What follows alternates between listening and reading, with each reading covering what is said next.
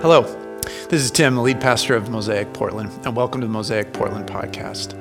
We exist to follow Jesus in authentic community for the world. And right now, we're gathering Sundays online uh, to worship together and to open up scripture together. And then after that, we have virtual house gatherings that meet all over our city. And the great thing about these is that you can actually join in wherever you're listening from. We think these right now are the best way to be known, to connect with others, and to be on mission together. They're also where we pray together on Sundays in smaller communities, where we take communion together and debrief what the talk was about and engage scripture more. If you want to find out more information of how to be a part of one in this season, you can find out more info on our website, mosaicportland.org. Now let's go to scripture together as we listen to this podcast. Hey, welcome. Uh, my name's Adam, part of the team here at Mosaic. So good to be with you uh, this morning, unless you're watching at a different time. Uh, I want to start just by saying a quick Happy Father's Day to all the dads. I know it's been said, uh, but I, I, hope you feel celebrated today. I, I want to say a special Father's Day to my dad, George. Uh, I love you, and I hope you're celebrated today, and we'll call you here in a little bit, I promise. Hey, we're going to continue in our teaching, our summer series uh, called Prayers of Renewal. And this summer, we believe that God wants to do something significant in us and significant through us. And we are engaging in conversation with Him, in prayer with Him, um, seeking this renewal. So we're going to continue that today, and we're going to be looking out of a, a passage in Matthew 6. It's a teaching of Jesus about prayer and a prayer that, that he models for us. It's a really well known prayer that you might recognize. And so we're, we're going to be going to Matthew 6. Uh, but, but before we get started, I want to take a moment just to pray for us. Father, um, thank you that we can gather in this way, that we, we can sing songs about you and your goodness and your faithfulness that we can encourage one another. And uh, I, I, pray for us as we get ready to open your word, that you would uh, open our eyes to see, open our ears to hear what your spirit is doing in us as individuals and as a church family. Uh, lead us, give us the courage to respond um, and to seek after this renewal that I believe you have for us. We thank you for this day. We love you in your name. Amen. If you've if you've been around a while, you've probably heard me talk about a, a few passions that I have. One of them being outdoors. I love being in the woods, um, out where there's trees and nature. I, I love all that. Uh, another passion of mine that you've heard me talk about is, is running. And a few years ago, I found a sport that brings those two things together running in the woods. It's, it's an actual thing, trust me. It's called trail running. And I got into it, started uh, running different trails and meeting different people, and discovered that they have organized races for long trail runs. And so I signed up for one a handful of years ago. And the thing about these organized trail runs is they're very, very long distances. I don't know why. The organizer set it up this way, but, but I chose to sign up for one. And um, they're, they're hard runs because you're running up mountains and down, and it's a long distance. So it's the kind of run that, you need to have a lot of food and water for, or else you're probably not going to finish. But, but it's not just a little bit of food and water, it's a lot. And it's hard to run with an igloo ice box.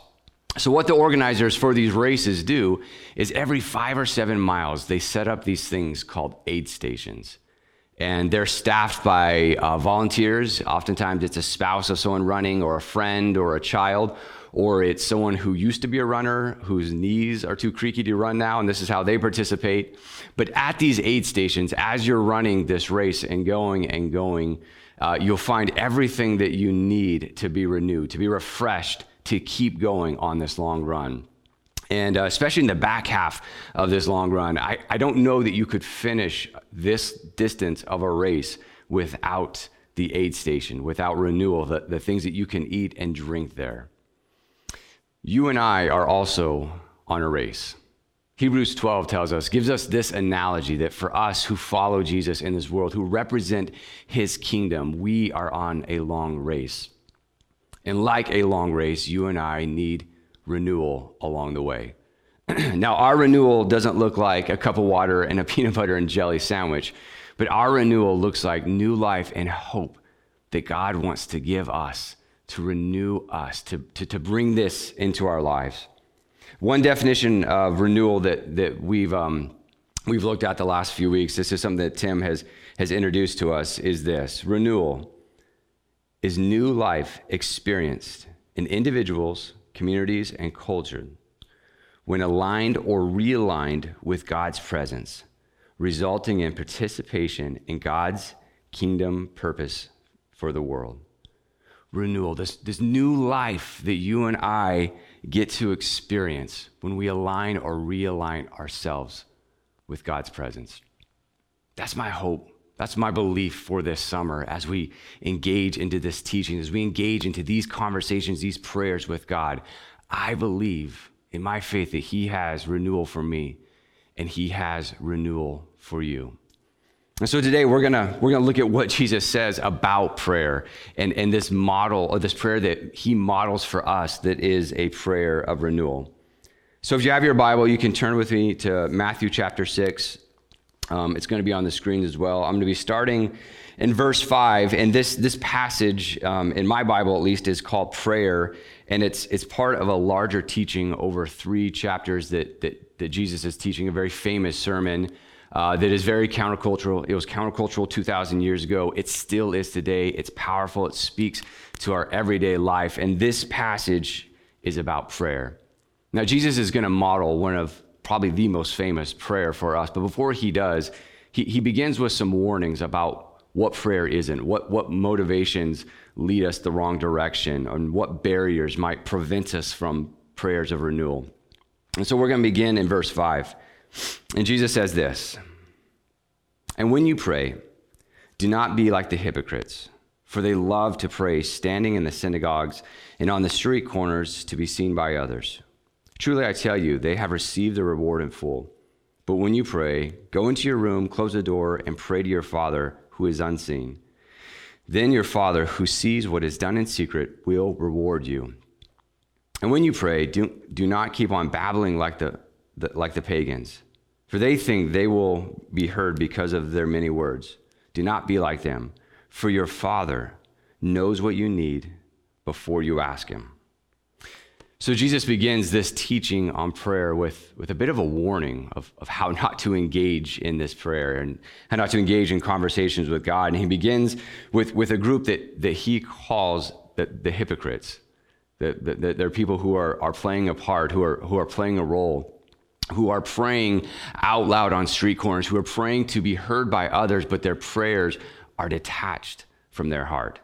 It, it, it's an exterior religious action Uh, uh, that is detached from their heart. Their, their heart is, is not for God. And, and he begins with this warning. And, and I can imagine that, that as he is talking about this, the people who are hearing him teaching, they, they've probably experienced that person. They've seen that person on the, on the street corner, and it's well known that, that, that even if they're religious leaders or influencers, that they're just going through the motions, that this isn't real, this isn't legitimate. It's, it's detached from their heart. They're just going through the motions. And, and I do want to say, to be clear, Jesus isn't teaching not to pray out loud right? We, we do this all the time. In fact, I'm going to do this here in just a few minutes in my house gathering. We're, we're going to pray for each other and with each other, and we're going to pray out loud. Jesus isn't speaking to the fact that they're praying out loud and being heard, he's speaking to the fact that they're praying apart from relationship with God. That, that they're just kind of going through the motions of the prayer. And, and, and what Jesus is teaching about prayer is that it is connected and sustained by God, that He is inviting us to bring our uncensored, authentic, true selves to Him in prayer. This, this theme that, that he's getting at when, when he tells these, his listeners not to just go through the motions of prayer, it's actually a, a theme in Scripture that, that predates this conversation, this sermon that Jesus is teaching. And, and as far back as, as Isaiah, we read about this. In Isaiah 29 13, it says, God speaks, These people come near me with their mouths and honor me with their lips, but their hearts are far from me. The worship of me is based on merely human rules they have been taught. They honor me with their words, their lips, but their hearts are far from me. This, this type of prayer is not a prayer that aligns or realigns us with the presence of God. It's just a prayer of going through the motions, So Jesus warns his listeners hey, don't, don't engage in prayer. You've seen it modeled this way, even by religious leaders. Don't engage in prayer in this way because it's not about the words, it's not about being heard, it's not about creating this persona of spirituality. It's about connecting with the presence of God. And then he goes on to this, this other group who uh, are, are, pagans who are just simply babbling on. Um, I, I, read one commentary who said if we were to really pull that word, babbling on, or that phrase, babbling on, into our language today, it would be the same as saying blah, blah, blah. They're, they're, they're just kind of going through the motions of saying these words, casting out words to a deity that's seemingly far away and indifferent saying these prayers, saying these words over and over again with the hopes that maybe this deity who is indifferent and far off will listen and respond. But, but, but the expectation is not truly there. There's not a belief in these words that are being casted out. The, when I think about this prayer, it, it makes me think of um, a time in my life when this was, we just moved to Oregon and I had injured my knee uh, playing basketball and had to go get an MRI and had to go do a bunch of other medical things and racked up a, a, pretty significant amount of medical debt that we didn't have means to take care of right away. And, and, and you probably have felt that pressure. You have a bill you can't take care of. What do I do about this? And I was at the grocery store getting some groceries, paid, and I was walking out and I walked by the lottery machine and I did it. I just bought like three tickets and I was like, man, this is it. This, this is the resource I need. I mean, I've got a couple thousand dollars worth of medical bills, but I'll take $460 million. So here we go. And, and the act of buying a lottery ticket is, I know I'm not going to win, right? I, I'm not going to win, but, but I'll throw it out there because you never know. As Jesus describes this way of praying, that's, that's the image that comes to mind for me. It says it's a throwing out of words. It's just throwing them to this deity that, that is far off, that is indifferent. But, but sometimes people win the lottery. And so, so, yeah, here we go. We'll throw these prayers out. But Jesus responds by saying, But your Father knows what you need. You don't need to pray like that because prayer is rooted in relationship with God, and your Father knows what you need. So Jesus begins this, this teaching on prayer with, with giving us these two ways of praying that, that aren't aligning or realigning with God's presence. And, and maybe as you hear those two things, you, you can identify some barriers within your own prayer life that you've experienced of, of times where it's felt like, man, I'm just going through the motions. I'm just saying these things, or, or times where it feels like I'm just throwing words out into nowhere to this, this deity that seems far away or, or, or seems indifferent. So Jesus begins there, and then he leads by modeling a prayer of renewal. In the middle of this teaching, he, he prays to his Father, and, and certainly most, if not all of us, have heard these words before, but, but I want to read them over us. This is uh, going further in Matthew 6, starting in verse 9. Jesus says this This then is how you should pray Our Father in heaven, hallowed be your name. Your kingdom come your will be done on earth as it is in heaven. Give us today our daily bread and forgive us our debts as we also have forgiven our debtors. And lead us not into temptation, but deliver us from the evil one. Five short, simple verses that capture this beautiful prayer of renewal. Someone who is praying to a father that they are in relationship with. And, and you see these movements, a renewal of relationship with God when Jesus says, Our Father. Renewal of authority and truth when Jesus references God's kingdom, his will, and as it is in heaven, it will be on earth. A renewal of provision, of grace through repentance, a renewal of direction when Jesus says, Lead us. These beautiful prayers of renewal that, that Jesus models for us. Over the next handful of weeks, we're actually going to be looking at some of these different themes within these five verses and, and looking at other places in Scripture where we see these stories lived out and played out, and in other places in Scripture where we read these same kind of prayers that Jesus is praying of renewal. So I, I began this by, by saying Jesus wanted to teach on prayer and to, to model prayer. And, and I've been thinking a lot about this for myself. Last week, uh, Tim left us at the end of the talk with three questions. Uh, what, what, what, renewal do we want to experience ourselves? What are we praying for this summer? And, and I've, I've been thinking about how I want to engage in conversation with God this summer, how I want to experience renewal from Him and, and pray these prayers of renewal. And, and as I've been thinking about this, I've also been thinking about the, the unique barriers that, that I experience in my prayer life. And, and I want to share them with you today because I, I think some of them will resonate, and, and, certainly you'll have some of your own that you can identify. And, and as I'm sharing these, my, my challenge for us today is to think about what are, what are the barriers that could prevent me from engaging in conversation of renewal, of prayers of renewal this summer. My, my first one is the barrier of self reliance. This, this inclination within me when I'm faced with a challenge or, or a possibility or an opportunity or something I can't figure out, my first inclination oftentimes isn't to come to the Father and to bring it in prayer. Oftentimes is to look within myself, within my own ability, my own power, and to see how can I fix this? Is more time needed? Is more energy needed? How, how can I find within myself a way to resolve this issue or this this problem. This has oftentimes been the case for me where I've, I've gone through all the tools in the toolbox, and then the last thing I reach for is to come before the, my Father in prayer who already knows my needs. And so the effect of, of this barrier of self reliance in my life can be at times to not prioritize prayer, to not make time for prayer. And, and another effect can also be anxiety experience from by holding things that, that I'm not actually meant to hold anxiety that I've experienced uh, by, by having a problem or a challenge that is actually beyond me to, to mend or to overcome. And certainly, this isn't the source of all anxiety. I know uh, many of us have experienced anxiety because of, of mental health, and that's something I've dealt with myself and have sought professional help. Um, but, but I can also say in my life, there have been seasons of deep anxiety that have paralleled with seasons of, of a pretty quiet prayer life with my father. And Paul Rhodes, who is um, someone who's mentored many of us before he died a few years ago, would say anxiety is an invitation to prayer, to bring to God the things that, that I'm not meant to carry and to, to contain, the things that, that are beyond my power and my ability, and to surrender them to a Father who already knows my needs and loves me, and to bypass self reliance and become reliant on the Father. Another um, hurdle or obstacle for me is uh, a shame.